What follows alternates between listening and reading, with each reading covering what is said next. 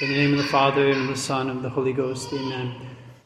My dear faithful, when the end of November or the beginning of December rolls around each year, we start a new liturgical year. And we start off that liturgical year by considering the joyful mysteries of the Rosary. And then we move on to the time of Lent, where we consider the sorrowful mysteries. And finally, we have the time of Easter, where we consider the glorious mysteries of the Rosary. And that takes about six months. And after those six months are done, we've considered all the essential mysteries of our faith. We, we have this long period of, of between like 24 and 28 weeks that we call the time after Pentecost, but we're not really focusing on any particular mystery of the faith. But what the church does during this, this period of time, which will stretch up till, till the end of November this year, is she has a time of, of review, as it were. So we're not, we're not focusing on any one specific mystery, but um, the church is going to bring back various mysteries that we considered during those six months as in order to remind us of them. And she does that by means of the feast that happened during this time. So for, for instance, we had the Feast of the Precious Blood this past Friday. And this is a reminder to us of, of the sorrowful mysteries of the Rosary, um, of, of the fact that our Lord shed his blood for our redemption.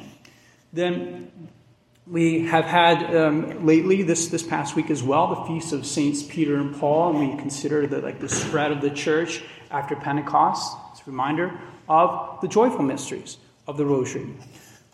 But what I would like to focus upon today is a little review of the joyful mysteries, because the church as well is wanting us to remind us of those during this time by two other feasts that have happened very recently.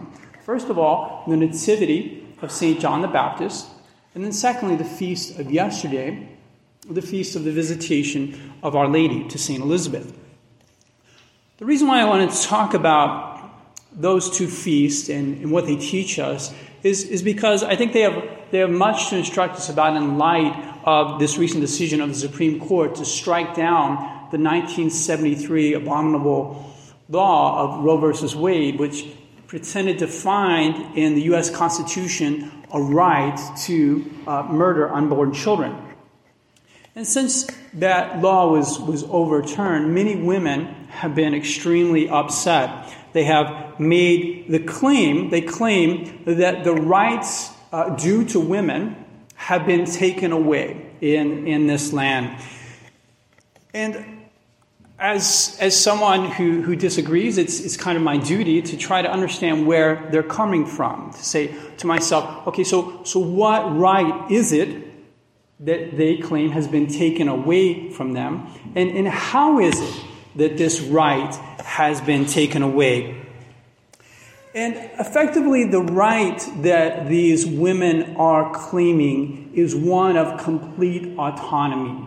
Um, they, they want to be uh, in a situation where whatever they want to do, they are, are given legal authority to accomplish even to the point where if they want to kill another person who happens to be a child in their womb, that the law would authorize them to do that. And that, that autonomy is being taken away from them.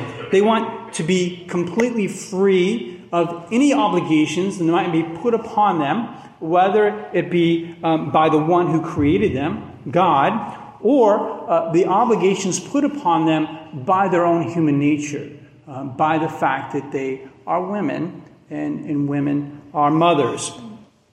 The, women are upset that, that God has made there to be a fundamental inequality uh, between the two genders, between uh, man and woman. And, and this fundamental inequality comes from the fact that, that God has given to women the capacity to do something, and He's not given to men the capacity to do this thing. And what he's given women the capacity to do is to form the body of their own children in their womb, to carry that child in their womb and nourish that child from their own life during a period of nine months, and then to bring that child into this life. afterwards, to, to, to bear that child um, into this world after that period of nine months has expired. God's made them to be mothers, and He's not made men to be mothers. Men, men cannot be mothers, women can be mothers. This is a fundamental um, distinction between men and women, and women are, these women are upset at that. They do not like um, this fact. They're angry that they have the capacity to do something that men do not have the capacity to do. They hate the fact that God has given them the power to be the bearers of the lives of their own children. In a sense, they, they hate themselves, they hate what they are. So, in order to be free from this fact, they want the laws of their nation to make it legal for them to unmother themselves, to radically deny what they are by killing any children that might be conceived in their wombs. And so, to, to make this logical, there's certain claims that they have to make. There's certain claims that would necessarily go with uh, the claim to have that right to unmother themselves, to denature themselves. First of all, they would have to make the claim that, that a woman's purpose and fulfillment is not in being a mother. Um, that, that, quite simply, women are, are not made to be mothers. They're they're made for uh, basically to have their own autonomous purpose, to, to, to do whatever, they want. Secondly, that, that the child that is conceived in their womb is not really human. Uh, that, that somehow, until the moment when it comes out of the womb, it's not, in fact, a human being. I mean, I think they would agree that murder is wrong, so they have to say that it's not really murder because it's not a human being that's inside of me. And then, as a consequence of that, that, the child in the womb is, is not really separate. It's not a separate being from them. It's really part of their own body. It's not a different body from their body. It's really the same body as their body. And so what's in, in play here is, is whether the woman can do with what, what she wants with her own body, um, not whether she can uh, tamper with the body of another because it's not really a different body from her own body. And then um, finally, of course, that, that, that God really has no say on what women sh- should or should not do with their bodies. That God is really not a player in um, what women are or what women uh, are allowed to, to be. And, and, let me just say, I mean, that, that um, we, we would be in exactly the same place um, if we were not given our precious Catholic faith. We, we too would, would be having these sorts of perspectives uh, or positions on the, the meaning of, of women or the meaning of life if we were not instructed by the revelation of our Lord Jesus Christ Himself. Um, so we receive some very important truths from the joyful mysteries, from the stories of the conception and the birth of St. John the Baptist, and from the conception and the birth of our Lord Jesus Christ. What is it that these joyful mysteries teach us? Um, first thing that, that it teaches, and these are, these are very, very basic things, but we have come to a point where we need to be taught these things if we're not taught these things, as I say, we too might be disbelieving them, might be disbelieving the obvious or denying the obvious about what men and women are. The first thing that they teach us is the fact that God is involved in the conception of every single child, that God is an interested party in what women are and what women do when they bring forth a child into this world. You know, there are several times in Scripture where God predicts that a child will be born. This happens in the Old Testament, you know, with, with Abraham. He tells Abraham, Your wife Sarah is going to give birth to a child. Um, the mother of the prophet Samuel, Anna, Anna is told that she's going to give birth to a son. She very much wants to have a son. She's not able to have a son, but, but God promises to her, You will have a son, Samuel. In the New Testament, we, we have Our Lady is told she's going to conceive a son. Elizabeth, um, her, her husband Zachary, is told, Your wife is going to conceive a son. This indicates to us that God has power over life, that, that He is an agent in the conception of children. Three of those births were miraculous. On, on two of the occasions with, with Sarah, Abraham's wife, and with Elizabeth, Zachary's wife, they had both gone way past the time of when, when they could conceive children. They, they uh, were past the, the years of, of bearing children. And so God had to intervene to, to, to miraculously restore to their bodies that capacity to have children. And then, of course, the conception of our Lord was miraculous in the sense that there was no man involved in the conception of our Lord. It, it was, it was just Our Lady. Our, our, our God made Our Lady to conceive our Lord um, just by the divine power overshadowing her. So, as I say, if God is manifesting in these miraculous conceptions that He is giving life in an extraordinary way to the wombs of these women. He's also showing that He is in charge of the ordinary way in, in which children are conceived, uh, with a man and a woman coming together. And what this means is quite simply that, that whenever any child is conceived, it's because God touches that mother. That, that God, at the moment of conception, that God places a living soul into the matter that is in the mother. And if, if that is what happens at the moment of conception, then God is an interested party in every single child, in the, in the life of every single child. And no woman can claim that she has total rights over what is happening in her body, but rather she has to say, God has done this in me, and I must fulfill what He wants because He is the master of this life that has been conceived in my womb. God is the one who gives life to children. He is the source of life. This is what these two mysteries teach us. And so the woman has, does not have the right to do whatever she wants with the life that is inside of her.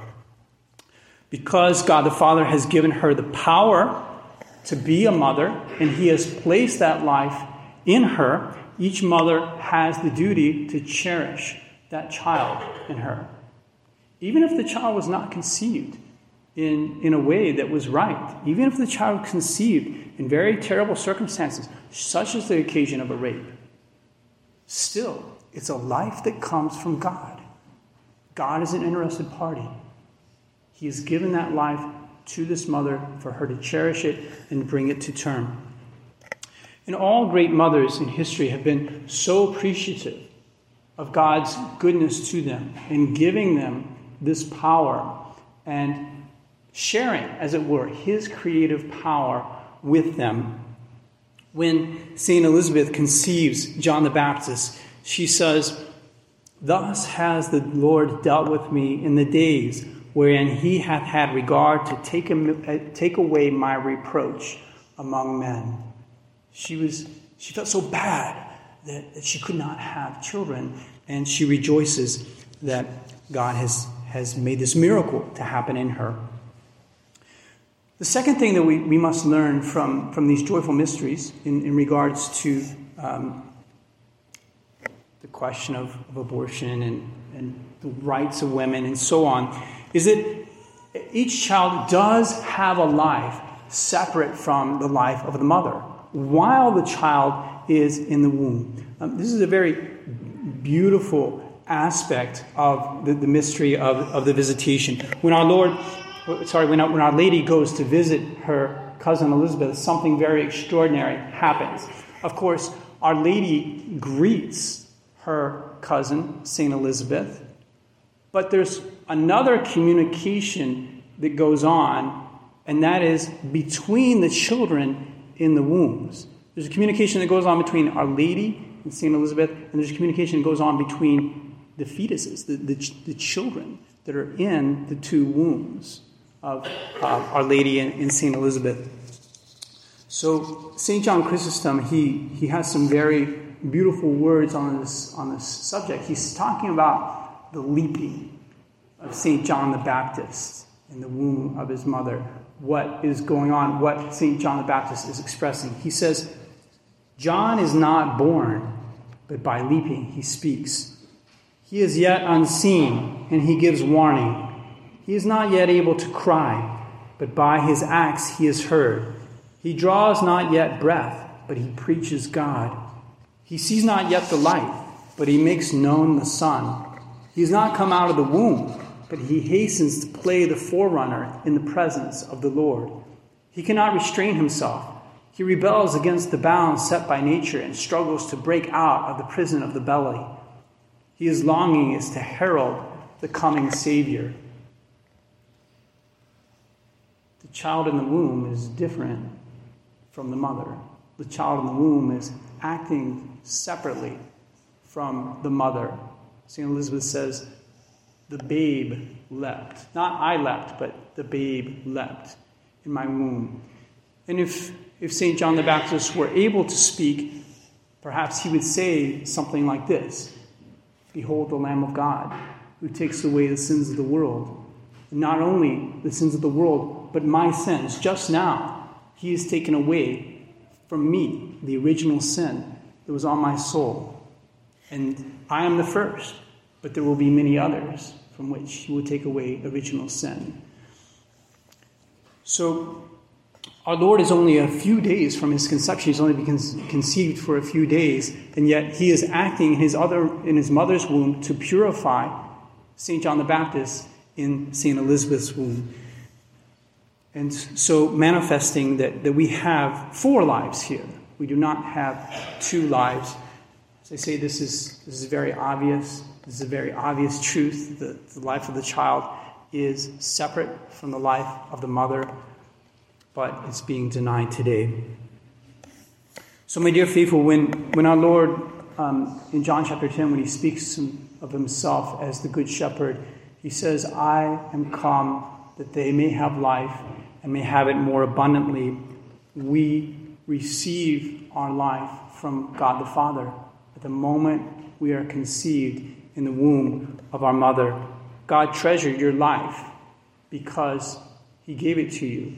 And it was a blessing to you. It was a very great blessing to you. It was a very great blessing to me that, that our mothers also cherished our life because they bore us in their wombs for nine months and they went through that painful process of delivering us out to this world. But the, the fact that, that our life comes from God means that our life belongs to God. And we have a duty to live our life according to the terms that God has set for it. Um, we're not completely autonomous units. We're not existential islands who get to decide, I get to do whatever I want with, with my humanity. No, we must follow the life that God has given to us. And one of the terms is this fundamental inequality between man and woman, where, where God has given to women this, this glorious and incredible ability to bear new life within themselves, to form their own children in their wombs. They, any, any, any woman who, who is the least bit of conscious of, of what that means, what a dignity that is for her, um, will, will naturally glory in it. It's the very essence of their feminine nature. Another thing that, that, that we must understand, um, all of us must understand, uh, uh, the consequences that, that God is an interested party in every life, is the responsibility that belongs to us as rational human beings in the use of the regenerative power. If the crime of abortion exists today, it has its beginning in the sin of impurity. It's because people do not want to use their sexual power in the way for which God designed it. They want to divorce the pleasures of the sexual power from the ability to bring forth new life. They do not want the bringing forth new life. They do not want the um, capacity to have their own children, but they want all the pleasures associated with that. So we, we have to use our human sexuality in a way that is intended by God. If we do not fall, if we are not to fall um, or be on the direction of, of supporting abortion in any way. So, my dear faithful, we, we, must, we have to seek to, to live our human lives um, according to God's plan. It, it is a madness for, for a woman um, not to want to be a woman, um, to be something else. It's, it's a madness for a world to hate children and want to have all the pleasure that, that's involved in, in conceiving children, but none of the responsibility in bringing them up. It, this is to reduce ourselves below the level of the animals. I want to invite all mothers to, to seek to have the beautiful dispositions um, that Our Lady had. What did she do when, when the angel asked her to be the mother of God? She, she was so willing. She said, Be it done unto me according to thy word. What did she do when, when St. Elizabeth praised her for the great grace that had been given to her to be the mother of God. She, she uttered this, this wonderful hymn where she says, My soul magnifies the Lord, my spirit rejoices in God my Savior, because he that is mighty has done great things to me. Every single mother is able to say that of herself whenever she is, as often as she has conceived a child and participated in this creative power of God um, by giving her the ability to bear life. In the name of the Father, and the Son, and the Holy Ghost. Amen.